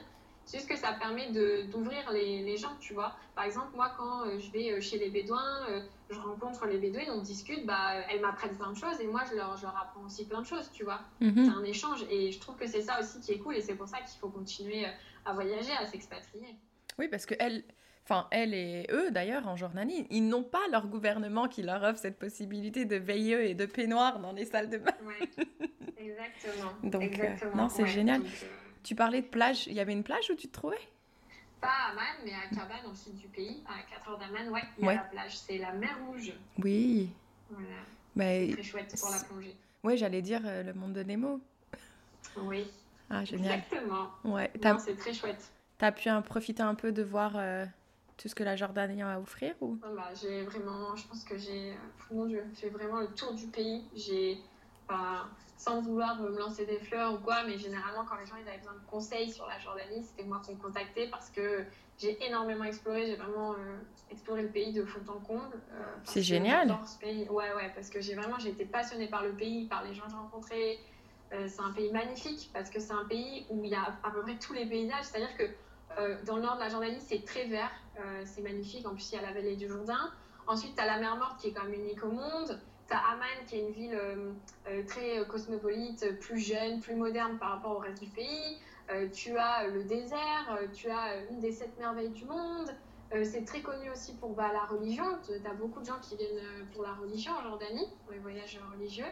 Et puis tu as aussi la mer, quoi. Donc il y a vraiment tout et tout dans un petit pays du nord au sud, 5 heures de route, quoi. Super, ouais. Donc c'est ouais, incroyable. Et c'est pour ça qu'en fait au début, il y avait pas mal de gens qui demandaient des conseils sur les réseaux parce qu'il y avait peu d'informations quand même sur la Jordanie qui circulaient. Et je recevais tout le temps des messages, une dizaine de messages qui me disaient écoute, tu peux me donner tes conseils et tout. Puis j'ai commencé à créer un petit document PDF de 5 pages pour faire circuler parce qu'avec le travail, j'avais pas forcément le temps de vraiment répondre en détail à tout le monde. Et en fait, ce truc, c'est que tout le monde me demandait ce PDF et je me suis dit c'est pas possible. Tout le monde me demande, il faut que je fasse un truc plus poussé. Et comme je suis dans le design, je me suis dit je vais carrément écrire un guide en fait. Mhm. Et c'est comme ça que m'est venue l'idée de, c'est grâce à tous ces gens, tous ces voyageurs sur Facebook qui m'ont demandé des conseils que j'ai eu l'idée de, de, faire ce guide. Et euh, donc c'est un mini guide en ligne gratuit et qui donne vraiment euh, tous les conseils et toutes les choses à visiter euh, en Jordanie. Oui, il est super bien fait en plus, il est facile à, lire. Tu as vraiment fait un super boulot. Donc d'ailleurs, on mettra dans la description hein, pour qu'il soit accessible à tous. Tu avais une voiture, toi, du coup, sur place? Non, c'est mon plus grand regret. Ah Ouais, on n'avait pas de, de, voiture à disposition, mais en fait, en Jordanie, c'est très facile de prendre des taxis. Il y a des taxis partout, des Uber, euh, aussi Karim, qui est comme Uber, mais je trouve que c'est mieux en Jordanie. Et euh, bah, c'était aussi un peu une vie de princesse, hein, prendre le taxi, hop, je dois aller quelque part, euh, je prends le taxi, c'était chouette, c'est pas cher. Et puis sinon, dès que je voulais bouger, je louais une voiture et euh, c'était parti quoi. Oui, tu pouvais quand même louer une voiture, donc c'est pas. Ouais. Puis là, il y a le réseau de bus quand même qui est en train de s'améliorer. Ils font des efforts pour proposer des itinéraires plus réguliers et plus pratiques mhm. par rapport à il y a trois ans. Il y a trois ans, mon Dieu, c'était vraiment la galère, mais là, ça, ça s'améliore de plus en plus. Après, si jamais vous visitez la Jordanie, le mieux c'est quand même de louer une voiture. Ouais. Mais du coup, toi, pourquoi Enfin, t'aurais pu en acheter une sur place, non?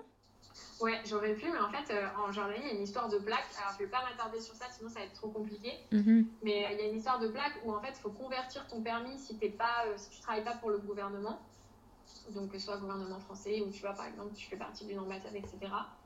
Et du coup, si c'est ça, faut convertir ton, ton permis, ça coûte très cher.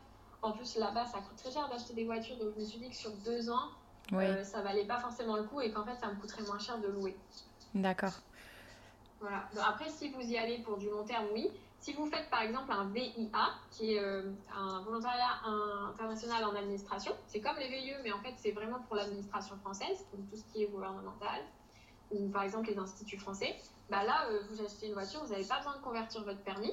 Et donc, c'est beaucoup plus facile, ça coûte beaucoup moins cher. Et là, ça peut valoir la peine. Par exemple, j'ai une copine, c'est ce qu'elle a fait. Elle a acheté une voiture sur place parce qu'elle a cette plaque-là. Moi, comme je travaille pour une entreprise privée, je n'avais pas cette possibilité, en fait. D'accord. Bon, écoute, il peut pas être parfait ce VIE, hein, j'ai envie de dire. Non, exactement. Mais, euh... Mais c'est pas grave. Ouais, non, c'est clair. On pas empêcher de barouder à fond. Ouais. T'as eu des gens qui sont venus te voir euh, pendant que tu étais Ou bon, si on enlève l'année Covid? Ouais, ouais, j'ai de la chance. J'ai ma meilleure amie qui est venue. Euh du coup au mois de mars 2019. Euh, et, euh, et puis j'ai euh, des amis aussi à moi qui sont venus me voir également en novembre 2019. C'était extraordinaire parce que faire partager son amour pour le pays et aussi se sentir comprise parce que du coup ils viennent et ils voient ce que je vis sur place. Donc c'est génial. Mm, non, c'est clair. Moi je serais venue te voir hein, si on était amis. Bah, avec grand plaisir si un jour on a l'occasion d'y retourner ensemble. C'est clair. Oui, parce que toi, du coup, je sais que tu as été euh, quand même euh, très triste de devoir euh, repartir, de mettre fin à, cette, à ce contrat.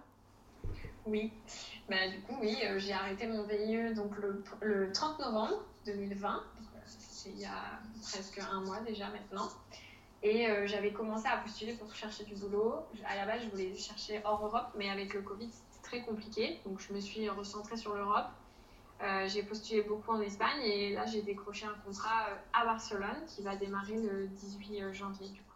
Oui, donc là elle va passer de, on en parlait offline, l'extrême du spectre, d'un extrême à l'autre. Ah bah là ouais, je vais passer dans un pays où on ne fait pas trop la fête parce qu'il n'y a pas beaucoup de boîtes de nuit, on ne boit pas trop d'alcool, on s'habille long. C'est ça. Ah, complètement la débauche quoi. Et du coup, en début de, notre conversation, tu disais que tu savais pas trop ce que tu voulais faire et tout ce qui s'en suit. Est-ce que tu penses que ces expériences t'ont permis de, de trouver un petit peu plus et de savoir un peu plus ce que tu as envie de faire professionnellement? Alors oui, complètement, parce qu'en fait, euh, avec euh, bah, mon expérience où j'ai géré une agence euh, de tourisme dans le désert en Jordanie, parce que je faisais le site, mais aussi les réservations, etc. j'ai aidé, en tout cas, je donnais un gros coup de main. Et j'ai jamais eu aucune rémunération là-dessus, ça a toujours été du bénévolat. Ensuite, mes expériences où bah, euh, j'amenais mes amis, c'était moi qui organisais un peu toutes les journées, toutes les sorties, etc. Euh, plus euh, bah, la globalité de l'expérience, ça m'a vraiment donné envie de continuer plutôt dans ce domaine-là. Donc, un peu voilà, le voyage, etc. Et donc, mon grand rêve dans les années à venir, si c'est possible, je rêve, hein, après on verra, mm serait vraiment d'ouvrir une guest house. Voilà, je sais pas encore où, je sais pas encore comment, mais en tout cas, c'est mon rêve. Comme ça, ça me permettrait de mélanger le fait que j'aime partager avec les gens J'aime tout ce qui tourne autour du voyage, des cultures, etc. Et j'aime beaucoup cuisiner, donc ça me permettrait de préparer les petits déjeuners, etc. etc. Génial. Voilà. Génial. C'est ce que tu vas faire à Barcelone. À Barcelone, tu vas pas travailler dans une guest house Non, pas du tout. Bah non. parce qu'avec le Covid, euh, de toute manière. Euh, puis de toute façon, j'ai envie d'attendre d'acquérir plus de maturité pour ça, pour ça plus d'expérience, etc. Ça va me permettre aussi d'apprendre une nouvelle langue, l'espagnol, donc ça c'est cool. Et non, non, je pars travailler dans une, une grande entreprise d'énergie renouvelable en tant que UX UI designer. Encore une fois, c'est le même boulot que je faisais à Amman, mais cette fois, ça sera à Barcelone. Et tu parles pas du tout espagnol? Pas du tout. J'ai fait allemand à l'école, donc ça va être la découverte, pas de plus. mais on adore, hein, c'est ça qui fait que. Ah, mais c'est clair. Bon, là. expatrié en fait. Hein. T'as, as un mois pour faire 30 minutes de Duolingo espagnol. tu sais, euh, euh, si c'est comme l'anglais, il euh, vaut mieux que j'attende d'être sur place parce qu'il y a que sur place que ça fonctionne. Hein. non, c'est clair. Moi, je me souviens, à chaque fois que je partais en Espagne en vacances, je prenais les mots en français et je les terminais par as ou os. Et ça marche très souvent, plus souvent que tu ne peux le penser. je vais essayer ce conseil, je t'en dirai des nouvelles. Ah bah génial. Bon bah du coup, euh, avant que j'arrive aux deux questions de la fin euh, qui sont typiques du podcast, euh, est-ce que tu aurais un dernier conseil à, à donner aux femmes qui voudraient, enfin ou qui envisagent de partir en Jordanie? Alors après, évidemment, chacun sa façon d'être et sa façon de faire et ses, petits, ses petites techniques. Mais moi, ce que je pense, c'est qu'il ne faut jamais s'arrêter malgré les a priori qu'on peut avoir. Parce que je pense que si moi, je m'étais arrêtée à chaque a priori qu'on avait pu me donner, ou que j'avais pu avoir, je ne serais jamais allée euh, jusqu'à SVE en fait, hein, jusqu'à mon parcours maintenant. Mhm. Donc euh, voilà, et après c'est plus une façon de penser euh, que vraiment un conseil, c'est que moi je me dis qu'en fait tout ce qui m'est destiné reviendra forcément vers moi en fait. C'est, je le pense parce qu'en fait je suis partie une fois en Jordanie, puis je suis revenue, j'y suis restée, puis avant on me propose un job en Jordanie, donc je pense qu'il y a des choses vraiment qui nous sont destinées. Euh, et, que si elles reviennent vers nous, eh bien, il faut écouter sa petite voix intérieure, euh, suivre un peu son destin et, y aller malgré les murs qu'on peut avoir. Parce que comme je dis toujours, quand tu as euh, un mur en face de toi, soit tu décides de rester face à ce mur, ou soit tu, tu, tu crées un pont pour passer au-dessus. En fait, c'est mhm. voilà pour moi. Et puis, je pense que l'optimisme, euh, voilà, la positivité est très importante dans la vie pour avancer parce que le positif attire le positif. Mhm. Et, euh, et, aussi, euh, moi je dis toujours que j'ai envie de faire plein de choses dans la vie, continuer à m'expatrier, etc. Mais ce qui est important aussi, c'est de devenir une meilleure personne chaque jour. Parce que je pense que c'est grâce à ça aussi qu'on vit plein d'aventures géniales. Mhm. Voilà, ça fait beaucoup de conseils, mais... mais non, mais c'est de très bons conseils, j'adore ça. Et est-ce que tu penses que si par exemple on part deux semaines en vacances, enfin pour, euh, pour se donner une idée un peu, euh, une image autre que ce qu'on voit à la télé. Est-ce que tu penses que ça peut nous permettre déjà d'avoir une vision un peu du pays ou pas du tout? Alors, euh, bah, moi déjà, c'est-à-dire que mes deux semaines que j'avais fait en Jordanie, ça m'avait quand même permis, surtout quand tu as des chocs culturels comme ça qui sont vraiment différents, mhm. ça permet vraiment déjà de te dire, ah oui, ça c'est différent, ça c'est différent, est-ce que ça je vais aimer, est-ce que ça je vais pas aimer? Ça permet quand même déjà de se faire un aspect parce que par rapport à ce qu'on imagine et la réalité, c'est souvent différent. Mhm. Après, moi, je pense que malgré tout, un pays, une culture, ça s'apprécie sur le long terme en fait. Ah, bah c'est sûr. L'apprivoiser pour savoir si oui ou non on va s'y plaire. Donc en fait, c'est pas avec un voyage de seulement deux semaines qu'on va savoir si oui ou non on veut faire sa vie là. Mais en tout cas, ça pourra au moins nous donner une idée de est-ce que j'ai envie de rester un peu plus longtemps? Est-ce que j'ai envie d'y aller deux mois? Est-ce que j'ai envie d'y aller six mois? Et ensuite, au fur et à mesure, on va se rendre compte si oui ou non on veut rester. Par exemple, la Jordanie, euh, honnêtement, moi, je me, je me, voyais rester deux ans, trois mhm. ans, mais pas, pas pour la vie, je pense. Tu vois, mhm. c'est... Après, ça dépend. Hein. Je veux dire, parfois, on peut avoir des surprises. Après, on peut rester pour d'autres raisons. Tu vois, on peut rester parce qu'on rencontre quelqu'un sur place et donc on accepte tout le reste. Mhm. On peut rester pour son boulot. Il y a plein de choses différentes. Non, c'est clair. Euh, moi, mes, euh, mes trois mois de stage aux États-Unis, ça a été un des plus belles étés de ma vie. Euh, j'y suis retournée et j'y suis pas restée, tu vois. Après, c'est. Mais je pense que pour un pays comme la Jordanie, je pense que, comme tu l'as dit, au moins déjà se donner une idée, ça peut être quand même euh, sympa. Oui, mais de toute façon, moi je conseille à tous ceux qui, le peuvent d'aller visiter la Jordanie, rien que pour le fait que c'est un pays extraordinaire. Et, euh, et, que voilà, après je pense que l'expatriation en Jordanie, elle est un peu différente que dans d'autres pays parce qu'on ne s'expatrie pas en Jordanie comme ça, où on se dit Ah, j'ai envie d'aller m'expatrier en Jordanie. Non, c'est beaucoup plus compliqué que ça parce que mm. les salaires sont très bas. On ne peut pas trouver un travail sur place comme ça facilement. C'est impossible. Déjà, eux-mêmes, les Jordaniens, ils ont du mal à trouver du boulot. Mm-hmm. Euh, ensuite, il faut quand même parler l'arabe, je pense, euh, pour ça, si on veut arriver sur place direct. Non, non, généralement, on fait une expatriation en Jordanie parce qu'on a quelque chose avant de partir, en fait. Et d'ailleurs, je t'ai pas posé la question au niveau de sécurité sociale. J'imagine qu'avec ta VIE, tu avais toute la couverture française. Bien sûr. Ouais, ouais, ouais. On est pris en charge. Une... En fait, on a le droit à une, une assurance internationale qui est une très bonne assurance d'ailleurs, c'est April, si jamais ça peut vous aider même pour les voyages. Moi, là, à la suite de mon VIE, je l'ai pris euh, euh, personnellement parce que c'est une très bonne assurance. D'accord. C'est très pratique. donc, euh, voilà. Ok, super. On remettra aussi ce lien dans la description. Ouais. Et donc, du coup, euh, mes euh, questions typiques de la fin. Donc, euh, si Victoire d'aujourd'hui pouvait parler à Victoire, alors du coup, je sais pas si je vais celle qui allait faire sa VIE ou celle qui partait pendant un an. Bon, on va dire celle qui allait s'expatrier euh, pendant 24 mois. Est-ce que tu lui glisserais un petit message? Moi, je dirais de rester la même. C'est très important de rester qui on est, tout en devenant quelqu'un d'autre, mais toujours euh, dans l'évolution positive. Euh, voilà, et je dirais surtout de ne pas s'en faire, que de toute façon, c'est que du bonheur. Euh, faut foncer. On a toujours un petit peu peur au début, et moi, j'a- j'avais certainement un petit peu peur au début, mais qu'en réalité, euh, une fois qu'on a passé cette zone de, de confort, une fois qu'on a passé cette peur, et ben c'est que du positif en fait. Donc moi, Mhm. moi, je dirais, bon Victoire, arrête là de, de te stresser pour un rien, euh, de t'angoisser pour l'anglais. euh, tout euh, vient à point, qui sait t'attendre. De toute façon, si ça va pas, tu rentres. Moi je dis toujours, on n'est pas marié avec son travail. euh, on n'est pas marié avec un pays, donc si ça va pas, on rentre. Et puis c'est pas grave, c'est pas un problème de redémarrer à zéro, c'est pas un problème d'avoir un échec. Si tu échoues, c'est pas grave, tu recommences. C'est clair. Là, du coup, pour ton départ, parce que là, en plus, tu es en pleine préparation pour ton départ à Barcelone, Ouais. est-ce que tu as peur? Oui. Ouais, t'as peur? Ouais, bah, Un petit façon, pas, en fait, c'est pas de la peur, c'est toujours de se dire, euh, bon, euh, est-ce que ça va aller? Est-ce que je vais m'y plaire? Mhm. Euh, Est-ce que le boulot, ça va aller? Est-ce que le boulot va me plaire?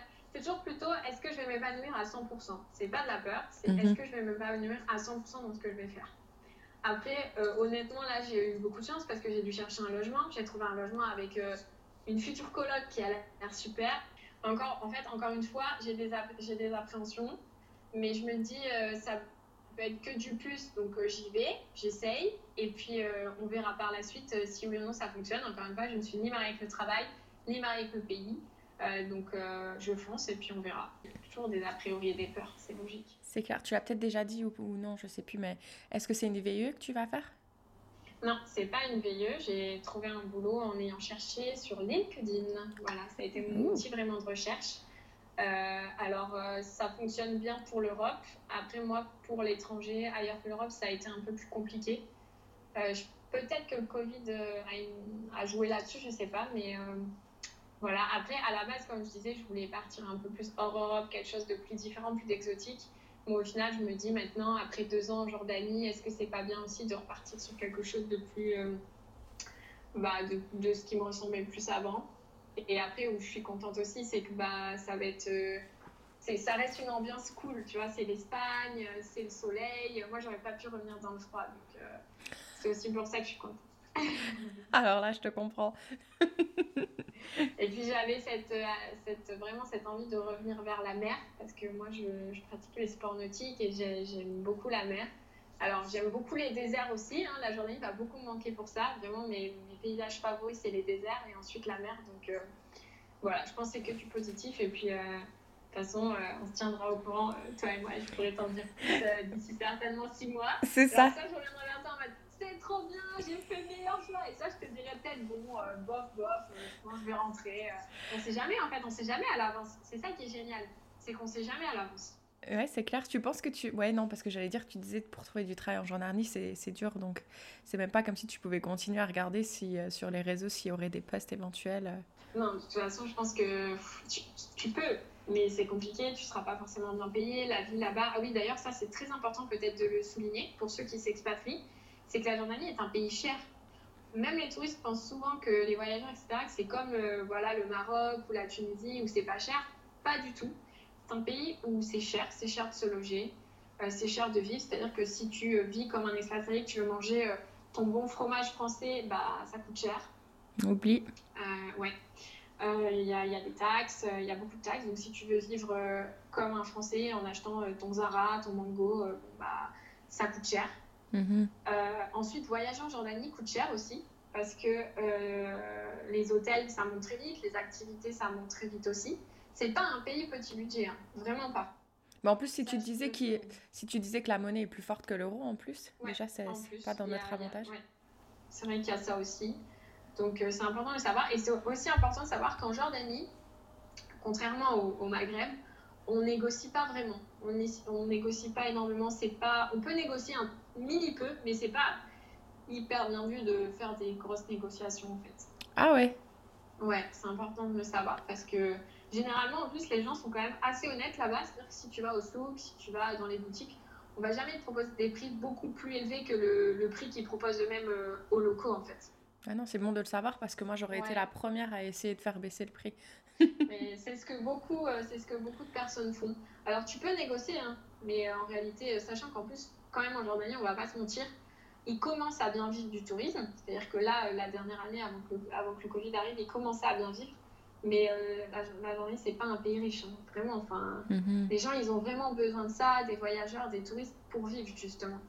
Ok. Euh, non, j'irai. et surtout, surtout voilà, en dehors des lieux touristiques, quoi, parce que à Amman, c'était pas, ça commençait à arriver des touristes, mais c'est pas une ville qui est beaucoup visitée. Le nord de la Jordanie est pas du tout visité, alors que vraiment il mérite d'être visité. C'est vraiment extraordinaire. Donc euh, voilà. Super. Bon, malheureusement, même si j'adore euh, entendre parler de ce pays, je vais devoir te poser la question finale. Est-ce que tu aurais une chanson ou une citation à partager avec nous? Euh, du coup, une citation, bah oui, ce qui t'est destiné trouvera toujours le moyen de te rejoindre.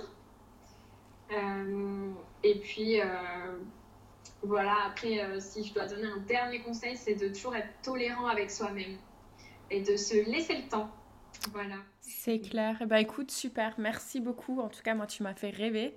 Et là, du coup, tu me donnes une, une, image complètement différente de ce que je pouvais avoir avant qu'on se parle. Donc, j'espère que ce sera le cas pour beaucoup de personnes. Et s'il y en a qui souhaitent nous laisser un petit commentaire, vous pouvez aller euh, bah, soit sur Apple Podcast ou sur FiExpat sur Instagram. Et toi, je ne sais pas si tu euh, veux nous dire euh, rapidement c'est quoi le lien de ton site internet? Bien sûr. Déjà, merci à toi, oui. pour ce podcast. Je trouve ça génial de pouvoir échanger sur ce pays qui est peu connu et qu'on peut parfois donner mauvaises images. Parce que moi, quand je dis, quand je dis que je vis en Jordanie, enfin que j'ai vécu, du coup, je parle encore au présent, mais je n'y suis plus, on me dit, mais mon Dieu, c'est la guerre là-bas. Alors, pas du tout, c'est pas la guerre. Donc, n'hésitez pas à venir. Euh, et du coup, oui, en effet, j'ai mon site. Donc, euh, c'est jolijordanie.com. Alors, il est très mal référencé. C'est vraiment un petit site que j'ai fait comme ça. Mais vous avez à disposition donc mon guide et plein de conseils. Et surtout, si vous voulez me contacter, euh, n'hésitez surtout pas. C'est avec grand plaisir que j'échange et que, et que je parle de ce pays. Et, et si jamais vous voulez aussi également visiter le désert du Wadi Rum, n'hésitez pas à me contacter parce que j'ai un très bon contact sur place euh, qui pourra vous faire une super visite. Voilà. Super. J'aide aussi, je veux aussi aider euh, mes amis locaux, j'avoue. Écoute, tu as totalement raison. Vaut mieux quand on, ouais, vaut mieux quand on part avoir les, des bons contacts. Ouais, donc du coup, l'agence, c'est, euh, c'est Wadirum Stillness. Et c'est vraiment. Ouais, je, je, gagne rien là-dessus, hein, vraiment, je le dis, je les ai beaucoup aidés et je, je, voudrais continuer à les aider parce que, surtout avec la période en ce moment, euh, il y a zéro touriste. Hein. donc c'est très difficile hein, pour les Jordaniens. Donc dès que vous pouvez euh, repartir en Jordanie. Et en plus, vous ne serez pas déçus, vraiment. Ouais, et puis là, on a eu assez de temps pour mettre de l'argent de côté en plus. Oui. Puisqu'on ne peut rien faire. Euh, moi, dès que le Covid sera fini, je vais faire qu'une chose, c'est prendre l'avion. C'est vrai, bah, tu m'étonnes. eh ben écoute, merci beaucoup. Et puis au revoir. À, à très bientôt. Salut. Salut.